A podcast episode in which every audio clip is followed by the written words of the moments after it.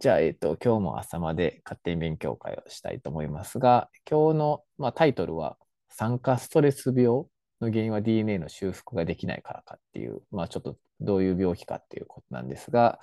これは、まあ、最近角膜の領域では、まあ、かなりみんないろいろ世界中でも研究されているフックスの話です。で、まあ、こういう酸化ストレスとかね、まあ、こういう話昔からいろんな病気のことでも言われたし、まあ、緑内障とかでもね、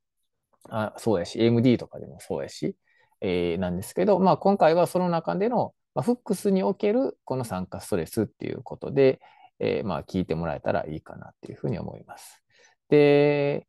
今まで何何回かね、まあ、僕が読んでるからか、まあ、フックスの話って何本か読んでるかなと思うんですが、まあ、フックスの今のホットトピックス、フックス角膜内ジストロフィーのホットトピックスとしては、この、まあ、TCF4 遺伝子っていうのがあって、で、それが、あのー、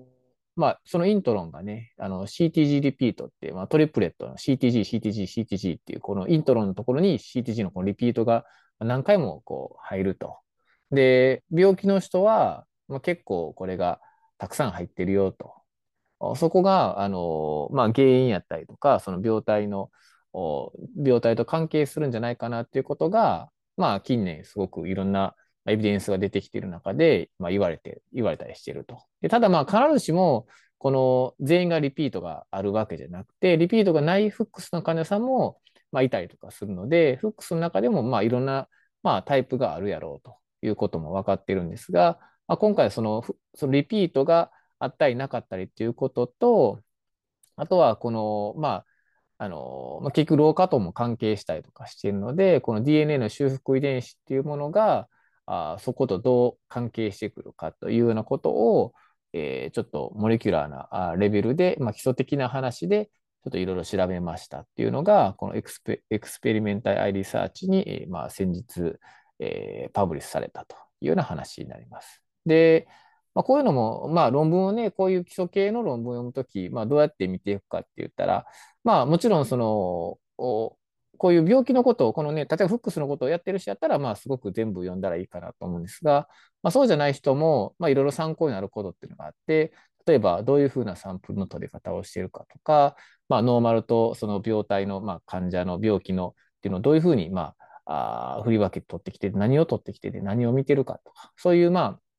手法的なことっていろいろ参考になったりとかするので、えー、まあ、フックスのことをやってない人やったら逆にそういうようなあ観点で聞いてもらえたら、まあ、参考になるんじゃないかなと思うんですが、まあ、今回で言うと、えーまあ、ノーマルの患者さんを、まあ、3検体。で、フックスの患者さんを2、4、6検体。で、年齢はまあ、エイジマッチしてだいたい60代から、まあ、70歳ぐらいの患者さんを、えー、取ってきたと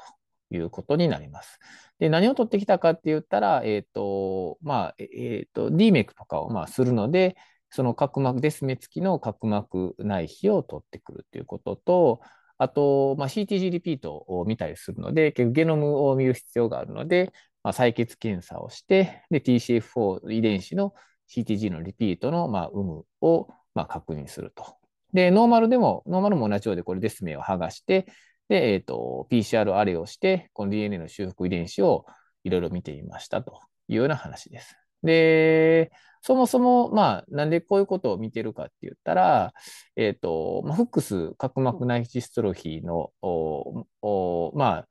DNA ですね。まあ、核内のヌクレオタイドの DNA と、あとミトコンドリア DNA には、いろいろ、まあ、あまあ、損傷があると、いろいろ障害を受けているっていうことが、まあ、いろいろ患者検体からもいろいろ分かってたりとかもするし、あと、まあ、最近この紫外線を当てて、フックス角膜内ヒストロフィーみたいなあ状態になるマウスモデルっていうのがハーバードの方で、まあ、あのいろいろ報告されて、まあ、そういうものが、あそういうそのマウスモデルにおいても、このミトコンドリア DNA の損傷っていうのが、まあ、起こったりとかしているので、えー、まあ実際の患者のフックス角膜内ヒストロフィーでも、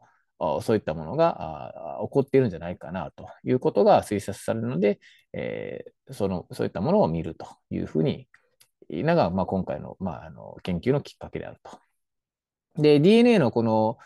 修復経路っていうのが、まあ、いくつかあって、主にまあ4つあるんですけど、一つは塩基損傷修復って言って、ベースエクスジョンリペアというのとか、まあ、これ、名前だけこういうのがあるんやなっていうのを聞いといてもらったらいいと思うんですけど、二つ目が、ヌクレオタイド除去修復っていうことで、ヌクレオタイドエクスジョンリペアって NER というんですけど、そういうもの。あともう一つが、まあ、ダブルスタンドブレイクリペアと、まあ、日本サーバーンとこう切れて、まあ、いろいろ、まあ、修復すると。まあ、癌の時とかでね、こういうふうになったりしますけど。であと、ミスマッチ修復。まあ、いろいろエラー、当然 DNA って、まあ、いろんな障害を受けたりとかするんですけど、まあ、それの複製過程で、まあ、ミスマッチして、まあ、あの、塩基、配列がちょっと変わってしまうことによって、翻訳が変わってしまうと。まあ、ミスマッチリペアと。まあ、このような4つの、まあ、DNA 損傷修復過程っていうのがあるんですが、これが、まあ、フックスではいろいろおかしくなってたりとかしてるんじゃないかなと。だから、いろいろ DNA の、まあ、あの、この損傷の蓄積とか、ミトコンド DNA の損傷の蓄積とかが、えっ、ー、と、まあ、出てくるんじゃないかなというような仮説で、えー、見ていましたと。で、このまあ PCR アレイなんで、もういくつかのこの遺伝子っていうのはもう最初からピックアップされてるので、まあ、この、ここで言ったら、えっ、ー、と、まあ、1、2、3、4、5、6、7、8個の、まあ、一つ遺伝子ぐらい、まあ、あの、最初アップレギュレートジーンで、その後ダウンレギュレートジーンを見てるんですけど、フックスと、まあ、ノーマルを比べて、まあ、上昇したジーンがだいたい8個ぐらいあったと。まあ、これ全部で PCR で何個見てるかちょっとわかんないですけど、多分そんなまあ、めちゃくちゃ、普通ね、RN セクトやったらもう何万とかになりますけど、まあ、これだと多分そんなに多分たくさんの数じゃないと思うんですが、まあ、その中でフックスの方が上昇した優位に上昇した遺伝子が2、4、6、8個あったと。で、これはもちろん PCR アレイなんで、まあちょっと、いわゆる96ウェルプレートとかにやって、バーっとこうやったものなんで、まあ、一個一個の、あの、qPCR をもう一回バリデーションのためにやったんですが、そしたら、この発行一応 PCR アレイで上がったうちの4つが、まあ、もう一回バリデーション確認しても、やっぱり上がっていましたよと。で、それが CDK7、MSH2、MRE11A、えー、POLB っていうね、まあ、こう4つの遺伝子。これ全部どれもこの DNA 修復とかに関係するようなあ遺伝子なんですが、DNA 修復と、あと2つはミトコンドリアの DNA リペアにも関係したりとかすると。で、CTG リピートの有無でもこれ、見てみたんですが、あそれでやったらやっぱりちょっと少しこのミトコンドリアの DNA の修復過程の遺伝子っていうのは少し関係があったんで、やっぱりまあこういうのがあミトコンドリア修復の DNA に、えー、ミトコンドリア DNA の修復過程にまあ関係しているんじゃないかなと。で、もう一つはこのダウンレギュレートジーンでも同じように見れると。だこういうのも結局、まあ、RNSEC でも、まあ、PCR アレイでもそうですけど、まあ、患者とノーマルを比べて、まあ、ダウンレギュレート、まあ、アップレギュレート、まあ、どっちか変わっているものっていうのが、やっぱりすごくその病態の違いを生んでいる可能性ってあるので、まあ、そういったものに注目すると。このダウンレギュレートで見た場合は、2、4、6、8、これ9個あるんですけど、9個の遺伝子がまあ優位な変化があって、さらにそのバリデーションをすると、6つが落ちていたので、まあ、この6つっていうのがまあ明らかに落ちているもんだろうと。で、CTG リピートもさっきと同様にやると、まあ、これおおむね、え、ー、と、まあ、発現が下がっているということやったので、やはりこれもまあいろいろ関係あるんじゃないかな、みたいな話になると。で、普通はまあここまでで終わってて、大体あのまあ、人でサンプルで、まあ、こういうのが上がってたよ、下がってたよ、みたいな話。なんかこういうのが関係するかもしれないね、みたいな話で終わるかなと思ったら、まあ、これはもうちょっと踏み込んでやってて、まあ、今の最初に言った、このフックスのマウスモデルっていうのがあるので、じゃあ、この今回人のやつで見つかったものっていうのが、フックスのマウスモデルの、まあ、角膜でも同じように変化してるかなというところで見ると、アップレギュレートの話は、えっ、と、今回出てこなかったんですが、ダウンレギュレートの、えっ、と、ものに関しては、まあ、さっき人でやったものとのいくつかが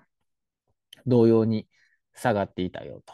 と。まあ、要するに、えー、修復機能、まあ、その DNA、フックスで落ちているものっていうのが、この UV でフックスマウスモデルにおいても、同様に、まあ、下がっていたっていうのが、えーと、RNA レベルでもそうやし、えー、タンパクレベルにおいても落ちていたよということになると。要するに、えー、本来 DNA、これミトこれは、えーと、ミトコンドリア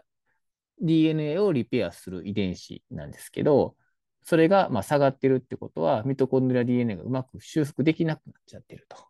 フックスの患者でミトコンドリア DNA がうまく修復できない。だから、その DNA の損傷っていうのが、えー、と蓄積されていくと。で蓄積されていったりすると、普通は細胞内消費管とか、そんなんでも、こう、ちゃんとそういうものは除去されるように、そのままずっと置いてると、まあ、障害を受けてミトコンドリア機能が落ちていったりするので、まあ、除去されていくような、まあ、システムが普通はあるんですが、やっぱりそれ以上に、除去される以上に蓄積が溜まっていくと、結局それがミトコンドリア機能障害になって、まあ、それが、まあ、言ったら細胞のエネルギーがうまく作れなくなって、細胞の機能が落ちていって、で、内細胞が、まあ、脱落していったり、アポトーシスを起こしていったりとかしちゃうので、まあ、あの、そこに、この病態の、まあ、キーがあるんじゃないかなと。で、この DMEC の由来で、DMEC の時に取ったデス名の、フックス患者由来のデス名でもそうやったし、このマウスモデル、フックスのマウスモデルにおいても、このミトコンドリア DNA の修復に関係する遺伝子が、まあ、優に下がっていたと